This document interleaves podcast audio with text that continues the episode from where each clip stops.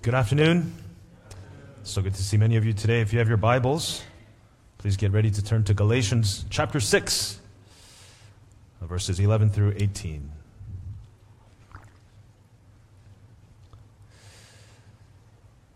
It is said that the 18th century English Congregationalist minister, hymn writer, and theologian Isaac Watts, his lifelong ambition, according to his own words, was to be a servant to churches and a helper of Christians. But as a child, Isaac Watts was never strong, and as a pastor, he was forced to resign early because of his poor health. And for the latter 30 years of his life, he was more or less an invalid, weakened by and disabled by his illness. But that didn't stop him from living out a cross centered life. He devoted his life in the writing of many beautiful hymns, still popular today. Perhaps you know of this one. When I survey the wondrous cross on which the Prince of Glory died, my richest gain I count but lost, and pour contempt on all my pride. Forbid it, Lord, that I should boast, save in the death of Christ my God. All the vain things that charm me most, I sacrifice them through his blood. This classic hymn by Isaac Watts, When I Survey the Wondrous Cross, has often been called the greatest hymn in the English language. And another contemporary of Isaac Watts said of it, There may be few others equally great, but there is none greater than this hymn. All one needs to do is to realize the truth of this statement, is to sing this majestic hymn, and you will be in agreement. And Isaac Watts penned this hymn in the year 1707, and he based this hymn on the scriptural verse, Galatians chapter 6, verse 14. But God forbid that I should glory save in the cross of our Lord Jesus Christ, by whom the world is crucified to me, and I to the world. And this verse arguably summarizes the whole burden of the epistle of Galatians. If you get anything from Paul's letter, get this point. Get this message. Boast only in the cross of Christ. Amen? We're finally concluding our study through Galatians in our series, There is One Gospel. Originally, as you know, this study was supposed to be an 11 part message, but here we are finishing up with on our 14th message. Praise the Lord.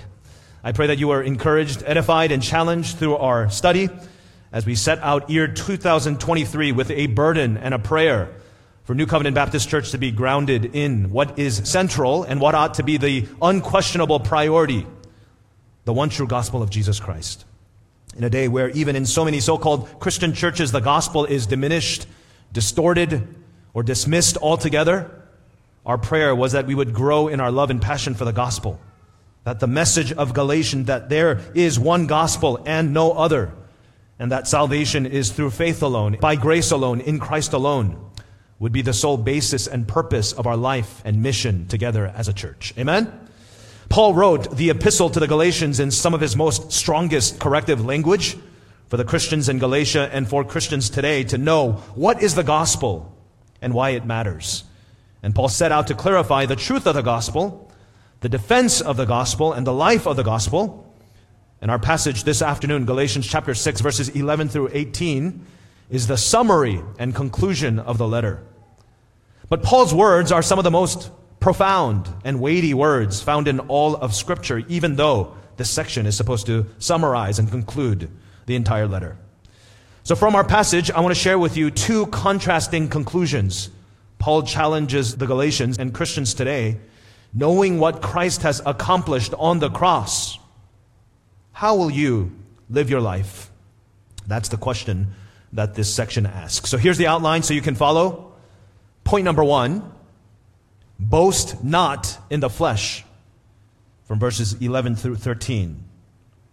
And point number two, boast only in the cross, verses 14 through 18.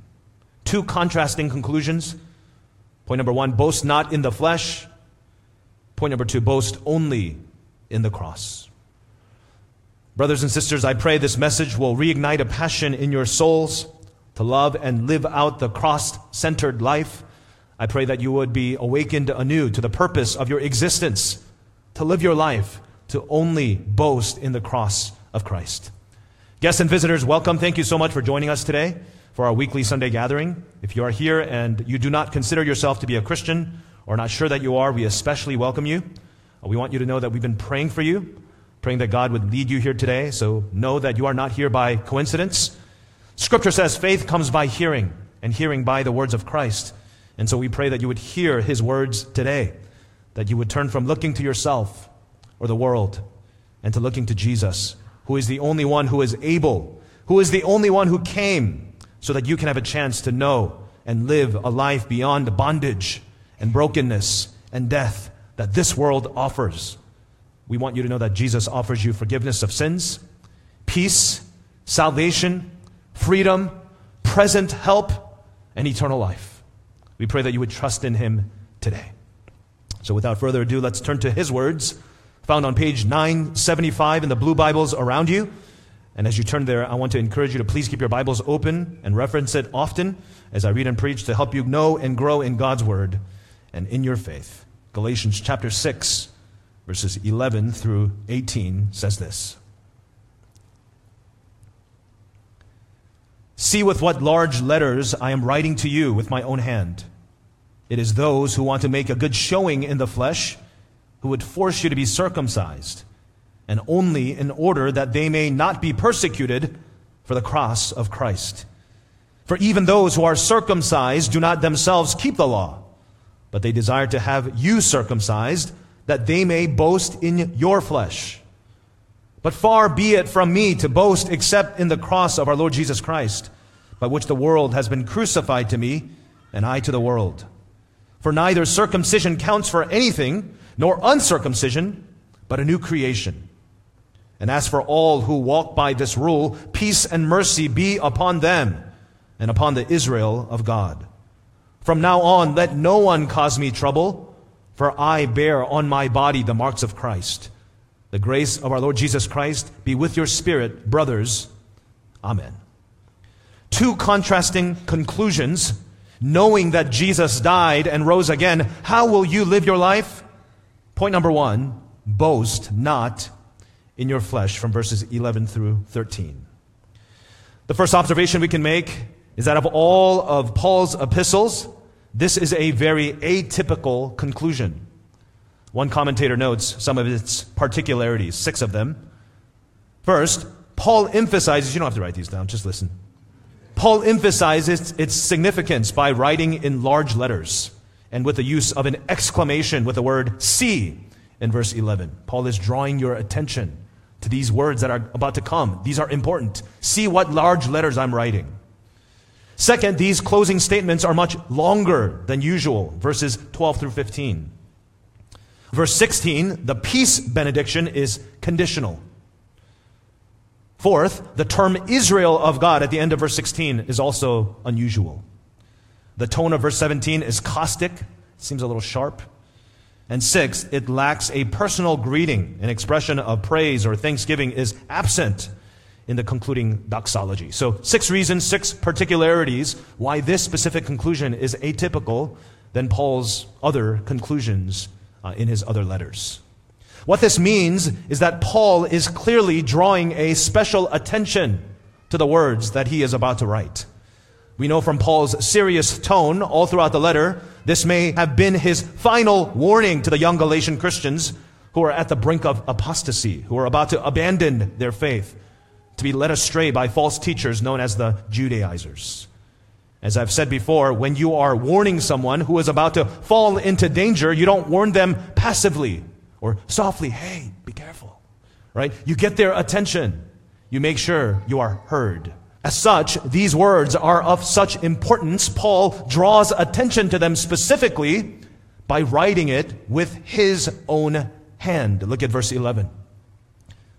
See with what large letters I am writing to you with my own hand. Now, some of you are caught off guard by what this means because you thought, what? I thought Paul had been the author of the letter all along.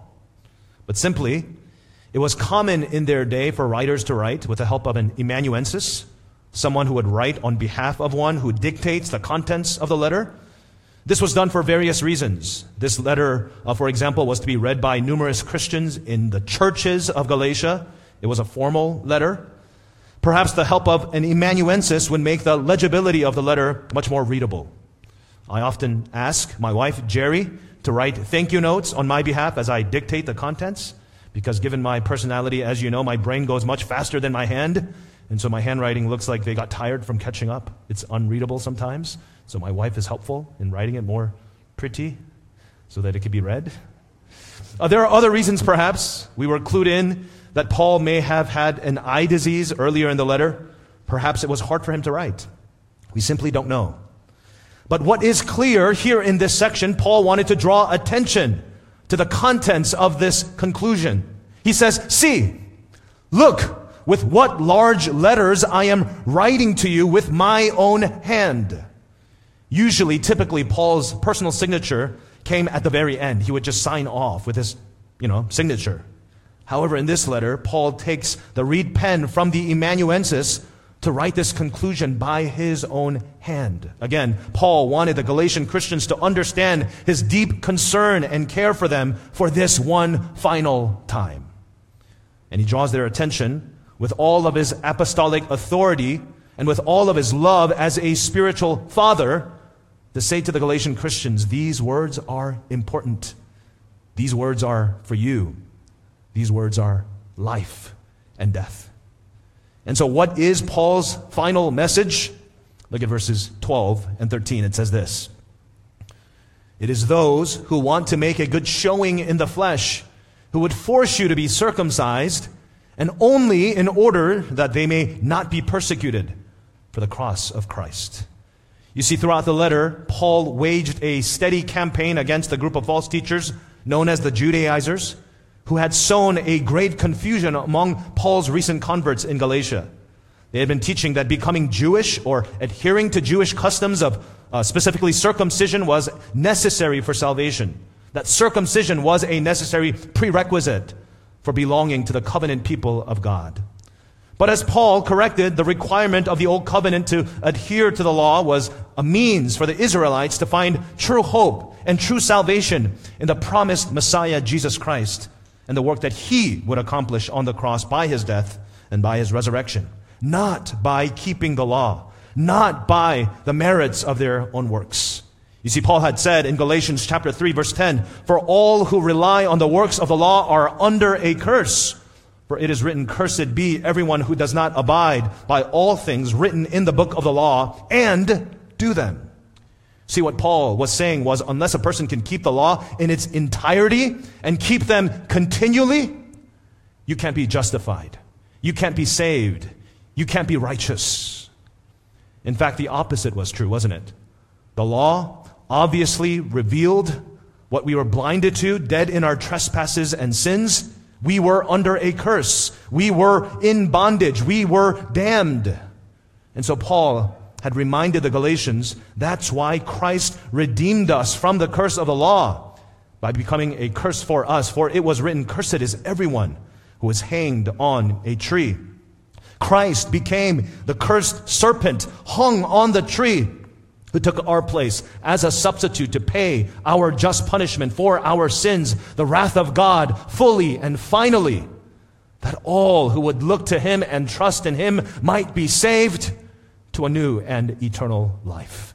The law, Paul taught us, was merely a guardian, a disciplinarian, a schoolmaster to keep us in line because of the depravity of our sins until Christ came in order that we might be justified through faith by grace in Him alone.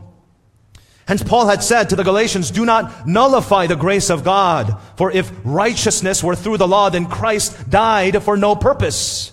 Do not nullify, do not cancel the grace of God. And here, in this concluding remarks, Paul exposes the Judaizers' true motives of why they were so insistent on circumcision. Paul gives us a few reasons for their twisted manipulation, but they can actually all be summed up in one main reason, and that main reason is their pride. They wanted to boast in themselves. They forced circumcision because they wanted to make a good showing in the flesh. The ironies of ironies, isn't it? Fleshly people boast in the flesh. Carnal people boast in the flesh. Literally, in how many trophy foreskins they were about to win. We got this many people circumcised. That was their boast. That was their desire.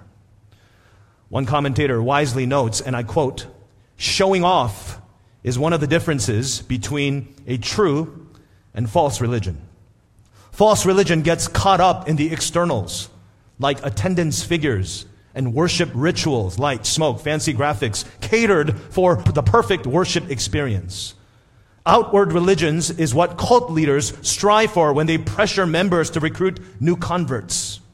It is what churches are after when they seek to entertain rather than to edify, or when they base salvation on what people do for God rather than on what God has done for them.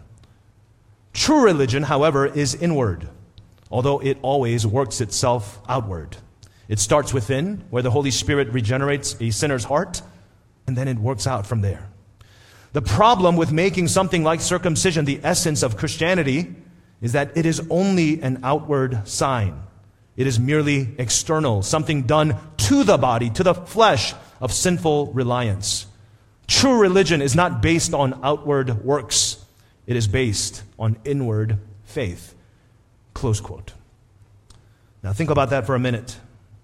What we see and realize is not that much has changed in the human heart for 2,000 years.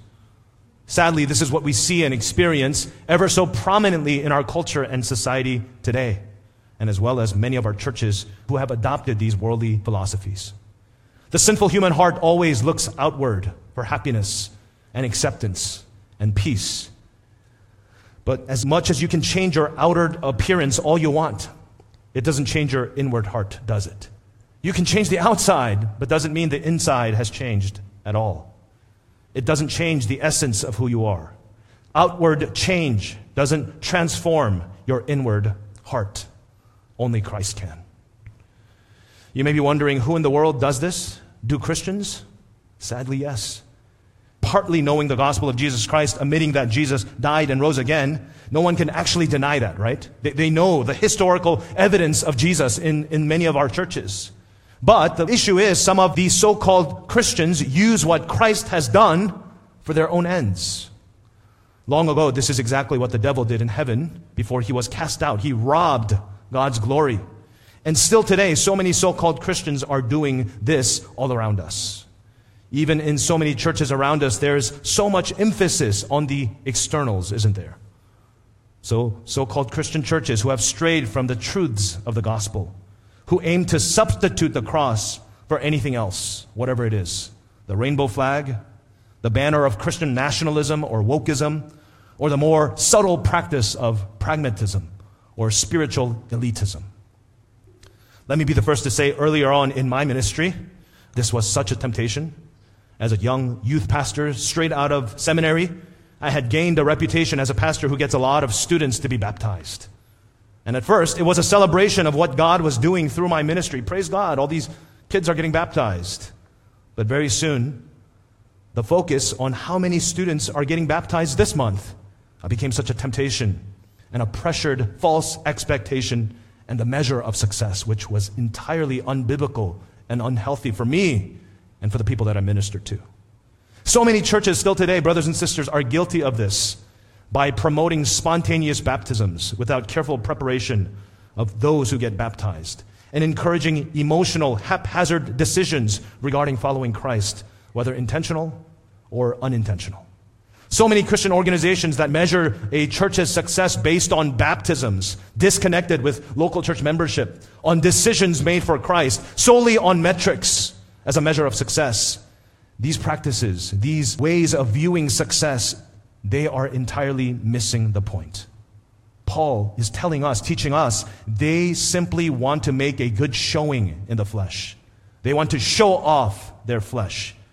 You can't fake what a person or a church is about when they measure their success and value, their legitimacy solely on numbers, and metrics. They are carnal. They are worldly. They are proud. Make no mistake about it, was the emphasis that Paul was making. Again, it is a terrible measure of success. It is a terrible marker of faithfulness if you look only to the externals. So, brothers and sisters, New Covenant Baptist Church, may we never get caught up on showing off by numbers. Amen? May we be faithful proclaimers of the gospel. May we be diligent and vigilant in pursuing holy lives and bearing one another's burdens as we bear our own load well through discipling and through accountability. May we take up our corporate responsibilities well by loving and serving and growing and contributing intentionally, regularly, and joyfully in this local church body. We'll praise God when God sends new converts, when God works among us and new converts are made and they join the church through baptisms. We'll praise God for the number of new members. But whether this baptismal is filled or empty every other month or not, we'll keep on going. We won't grow weary in doing good. We will not give up as long as we have the opportunity to do good to everyone, especially to those who are of the household of faith. Amen. Furthermore, Paul gets real direct in why these false teachers and false Christians were working so hard to make a good showing in the flesh, why they were such show offs of faith, why they were forcing gospel plus something to legitimize their faith. They were saying to themselves, yeah, the gospel is good. Jesus dying on the cross, Jesus resurrected is good. But just like in our generation, in our day, they were saying, well, how about the gospel plus something else? How about gospel plus social justice or politics or about economy or about LGBTQIA, about loving and accepting everyone? How about racial justice? Brothers and sisters, Paul makes it clear, and all of the scriptures are clear the gospel of Jesus Christ is the only news powerful enough to reconcile sinful man to God and sinful man to one another and a broken man or a woman to him or herself. There is no news, no cure, no solution, no answer beside it. Only the gospel of Jesus Christ. Amen? As Paul says in Galatians chapter 3 verse 10, for as many of you were baptized into Christ and have put on Christ, there is neither Jew nor Greek, there is neither slave nor free. There is no males and females, for you are all one in Christ. Paul here isn't teaching about non binary. He is pointing out the countercultural, timeless corrective that in Christ all human beings are equal in essence, dignity, and worth. That in Christ all the cultural barriers and boundaries and limitations are already repaired that the dividing wall of hostility has been demolished, that Jews and Gentiles are accepted, that slaves and free are accepted, that males and females are accepted. You don't have to fake or pretend or try to be what you are not. Gentiles, you don't have to get circumcised to get accepted. Jews, you don't have to be ethnocentric to be holy. We are all one in Christ. He has restored unity in the family of God. You will not find true unity and oneness and acceptance and love outside of the walls and boundaries of Christ and His church. You see, Paul exposes the real motivation why the Judaizers were so insistent in forcing their agenda.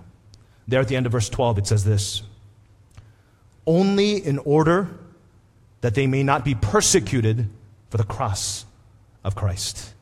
In other words, they didn't want to be canceled by high society. They didn't want to be canceled by this elite group of so called Christians who are so exclusive. They demanded circumcision as a right of entry to their church community. Gosh, people really don't change, do they? This is still the forced expectation of today if you're not virtue signaling the politically correct flag of tolerance, if your views are different from the mainstream media, you are canceled. They don't care about who you are. They're not afraid to turn on their own because you only belonged, because you only conformed. Their agenda has not changed. Listen, Jesus says in Matthew 10, verses 22 and 23, You will be hated by all for my name's sake, but the one who endures to the end will be saved. Jesus says it elsewhere Blessed are those who are persecuted for righteousness' sake, for theirs is the kingdom of heaven.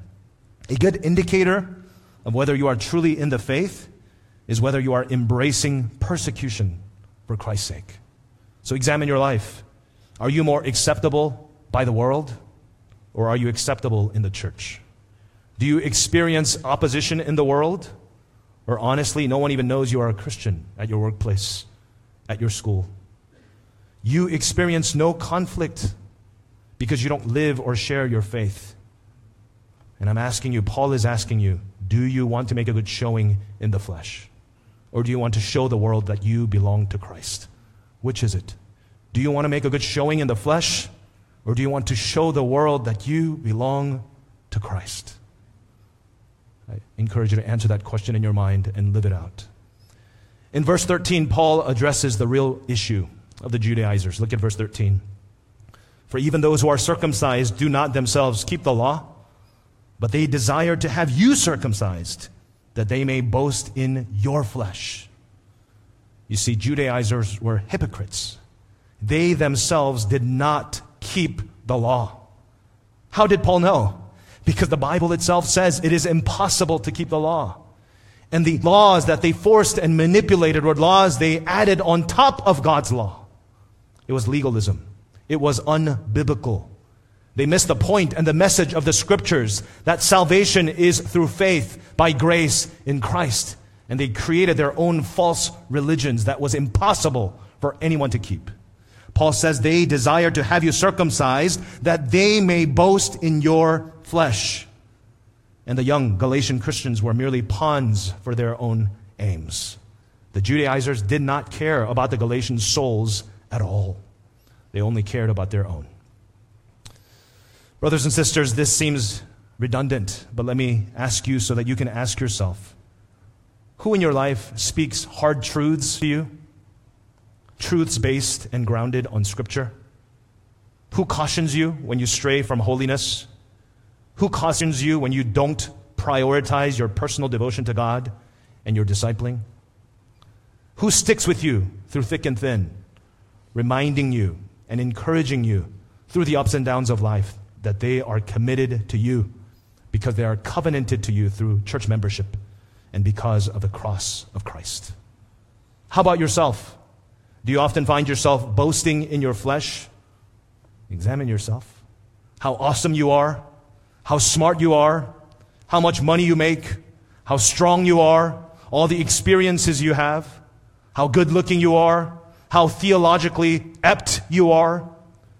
Let me remind you of Paul's words Keep watch on yourself, lest you too be tempted. For if anyone thinks he is something when he is nothing, he deceives himself. Don't be deceived. God is not mocked. False religiosity, selfish ambition, hypocrisy will be exposed on that final day. God sees all things, God knows all things, and most importantly, God knows who are His. Do not boast in the flesh. It will fail you. It will disappoint you. It will not satisfy you. It will crush you it will burn you, ultimately, literally, in the flame of fire in hell. The only other option, then, the only other valid conclusion, knowing what Christ has accomplished on the cross, how will you live your life? Point number two boast only in the cross of Christ, from verses 14 through 18. Brothers and sisters, the burden, the emphasis, the force of Paul's letter and of his conclusion, the thrust of Paul's argument leads us to the next verse, verse 14. Look, look at that verse. It says this But far be it from me to boast except in the cross of our Lord Jesus Christ, by which the world has been crucified to me and I to the world. One of the few times the King James Version expresses a more clear translation in this verse is right here in this verse. In the King James Version, it says this But God forbid that I should glory save in the cross of our Lord Jesus Christ, by whom the world is crucified unto me, and I unto the world.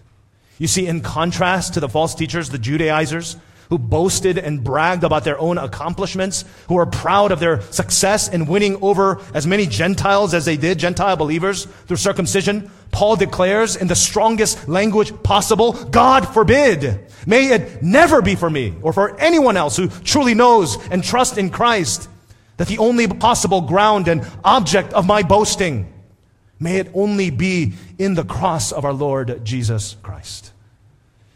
Now, we have to differentiate the type of boasting or selfish, self righteous bragging, prideful self aggrandizement that false Christians were doing from what Paul was promoting. You see, in Romans 3, verses 21 through 27, immediately following his exposition of the righteousness of God, which is apart from the law, Paul poses the question, right? Where then is boasting? His answer was dogmatic and definitive. Boasting is excluded when confronted with the infinitely amazing grace of God, the thought of self glorification, spiritual ego stroking vanishes entirely. Hence, what Paul was saying was the only kind of boasting Paul was speaking about was not in the sense of bragging, I'm proud of myself for being a religious zealot or a Christian. No, it meant so much more than just that.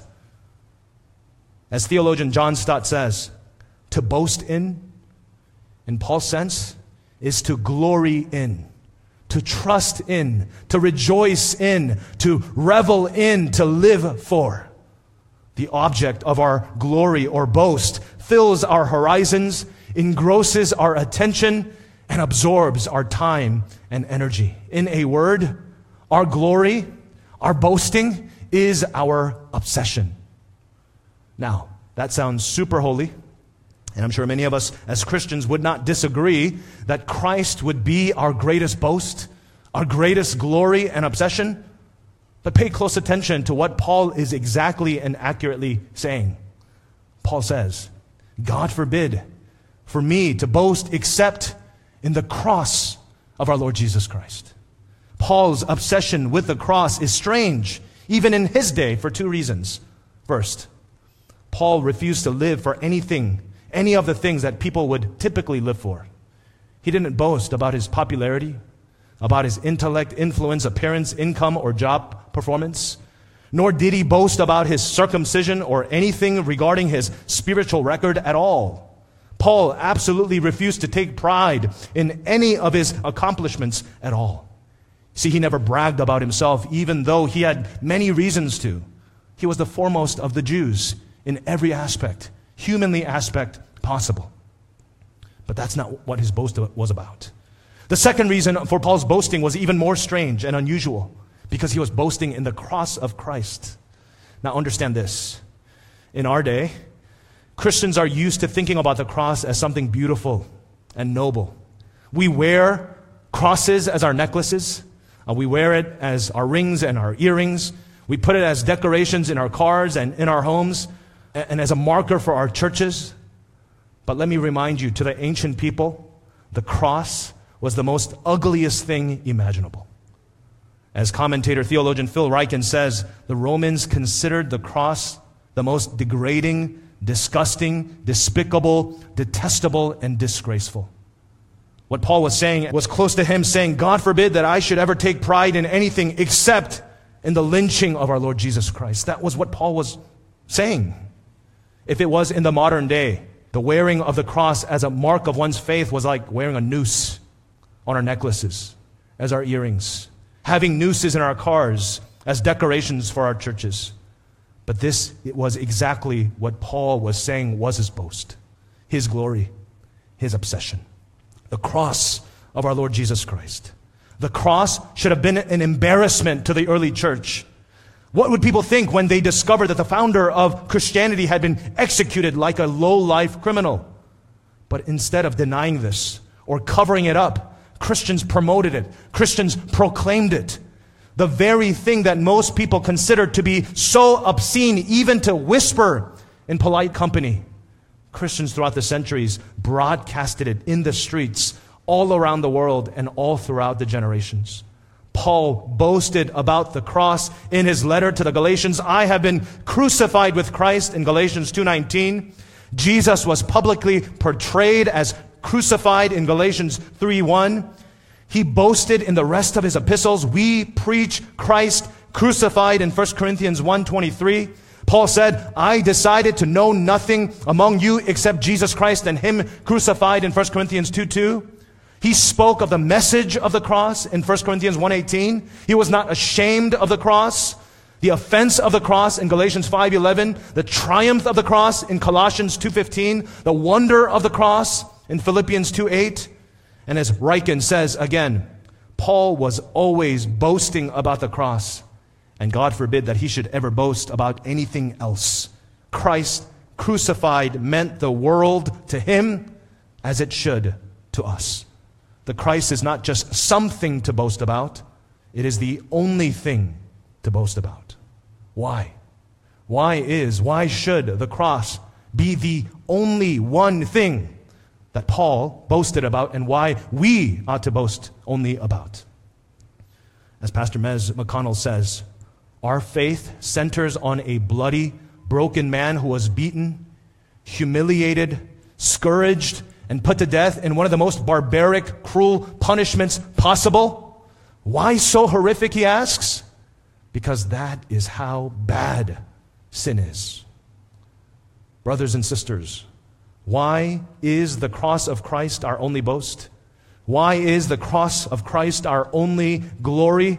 And why should it be our only obsession? Because those who know the agony and the horror of the cross and what Christ bore on our behalf understand just a tiny glimpse of the wretched depravity of our own souls in sin.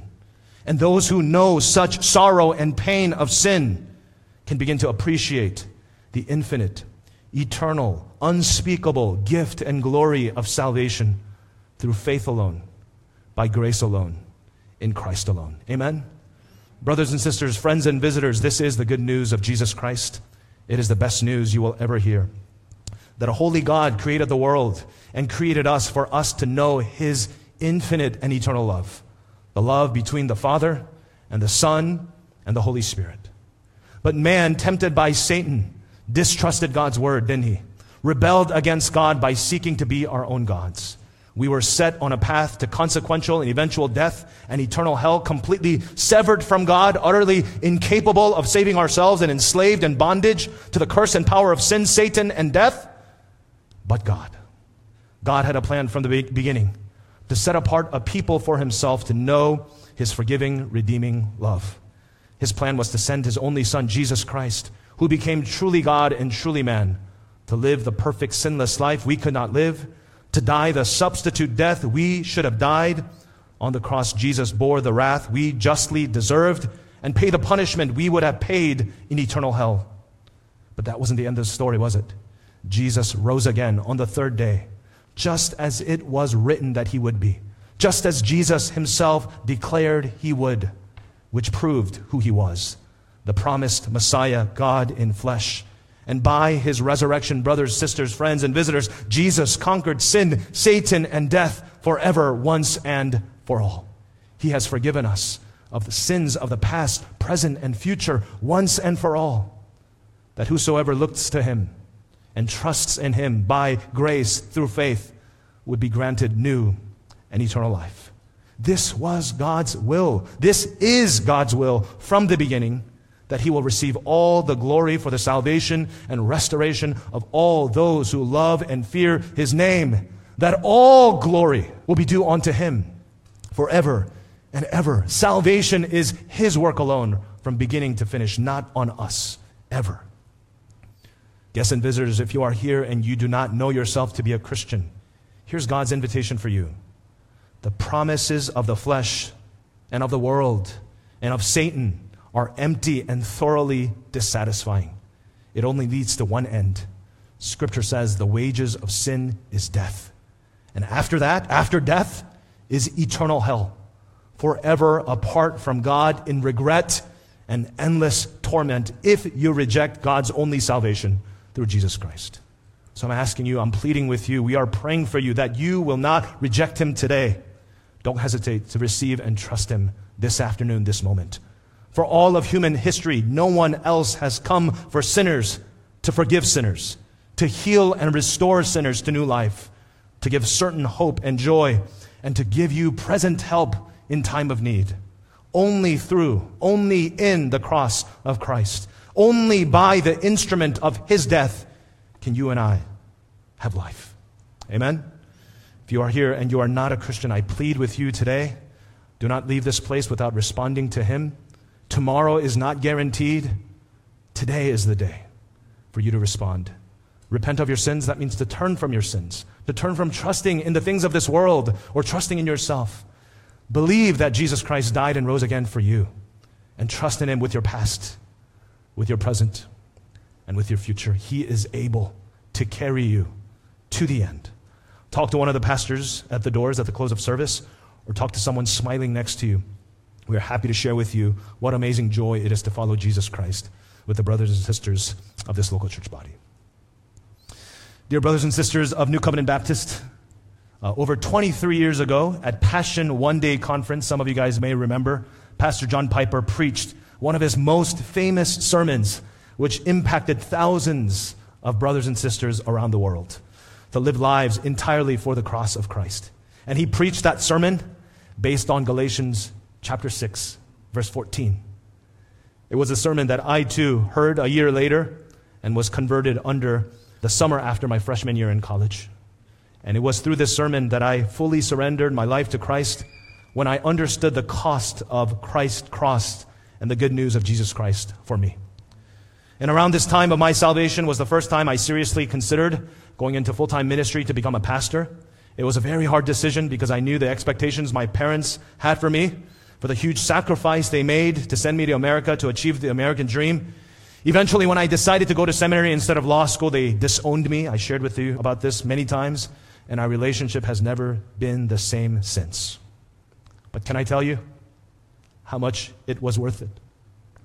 Far be it from me to boast, except in the cross of our Lord Jesus Christ, by which the world has been crucified to me, and I to the world, because Christ was crucified for me. In other words, I am dead to the world. I am dead to the flesh. I have been crucified with Christ, and it is no longer I who live, but Christ who lives in me. And the life I now live in the flesh, I live by faith in the Son of God who loves me and gave himself for me. But this is not my testimony only. It is our testimony, isn't it? I emailed you and asked you guys to help me stories of your own pursuing of Christ. One of you shared you gave up chasing after man's approval, which was very hard because you believed that you weren't able to be loved by anybody at all. But when you came to know Christ, you understood that human love can fail, but God's love never fails. And now you stand firmly in God's love, and His love propels you to be unafraid of being the person God created you to be. One of you shared you gave up on the world's invitation to pursue worldly, ungodly relationships, but you testify it's worth it because Christ is infinitely sweeter. One of you shared you gave up on many of your closest friends, relationships you've been forging for over 15 plus years because of the sinful practices that they regularly engaged in. But you say it's worth it because through Christ you gained true brothers and sisters in Christ and that the Lord blesses you with even more than you could ask or imagine through the local church, Jesus' body. One of you shared because of your faith in Christ, you suffered a strained relationship with your family and wasn't able to talk to them for years, but it was all worth it because your life would be empty if you had chosen differently. Brothers and sisters, you've shared so many more stories that I was so encouraged by about the persecution and suffering you received from family and friends because of your decision to follow Christ. But I did not read of one account where somebody said, Man, I regretted that choice. No way. Because boasting and glorifying in the cross of Christ means death to our outer body, but life to our inner soul. Amen? Death to the outer body, but life in the inner soul. Indeed, as Paul says, I count everything as loss because of the surpassing worth of knowing Christ Jesus my Lord for his sake, I have suffered the loss of all things and count them as rubbish in order that I may gain Christ. Paul says in verse 15, For neither circumcision counts for anything, nor uncircumcision. All that religious stuff means nothing. But what matters is the new creation. Religion means nothing, only new life in Christ. As Paul says again in a different verse, 1 Corinthians 5:17, therefore if anyone is in Christ, the new creation has come, the old has gone, the new has come. And look at the promise and hope for those who only boast in the cross of Christ in verse 16. Look at verse 16. And as for all who walk by this rule, peace and mercy be upon them and upon the Israel of God. By the interesting phrase, the Israel of God, Paul is emphasizing the point that true Israel, the true church, is not ethnic Israel, are not Jews only, but those who walk by this rule, this reality of the new creation, this glorying in the cross of Christ. And for those who walk in it, notice the confidence in verse 17. From now on, let no one cause me trouble, for I bear on my body the marks of Jesus Christ. Paul is simply saying, Come what may, come what may. And Paul says it more explicitly in Romans 31 and on. What shall we say to these things? If God is for us, who can be against us? He who did not spare his own son, but gave him up for us all, how will he not also with him graciously give us all things? Who shall bring any charge against God's elect? It is God who justifies. Who is to condemn? Christ Jesus is the one who died, more than that, who was raised, who is at the right hand of God, who indeed is interceding for us. Who shall separate us from the love of Christ? Shall tribulation or distress or persecution or famine or nakedness or danger or sword? As it is written, for your sake we are being killed all the day long. We are regarded as sheep to be slaughtered. No, in all these things we are more than conquerors through him who loved us. For I am sure that neither death nor life, nor angels, nor rulers, nor things present, nor things to come, nor powers, nor height, nor depth, nor anything in all creation will be able to separate us from the love of God in Christ Jesus our Lord. And Paul concludes in verse 18 the grace of our Lord Jesus Christ be with your spirit, brothers. Amen. It is only by the grace of our Lord Jesus Christ, in the cross of Jesus Christ, we will persevere to the end. Amen? Is this your testimony? Is this your boast? Is this your glory? I hope and pray that this boast, this glory, the glory of the cross of Christ, will persevere you to the end. On the screen, you will see our next hymn. When I survey the wondrous cross, let's sing it together with just our voices only as a testimony of faith. When I survey the wondrous cross on which the Prince of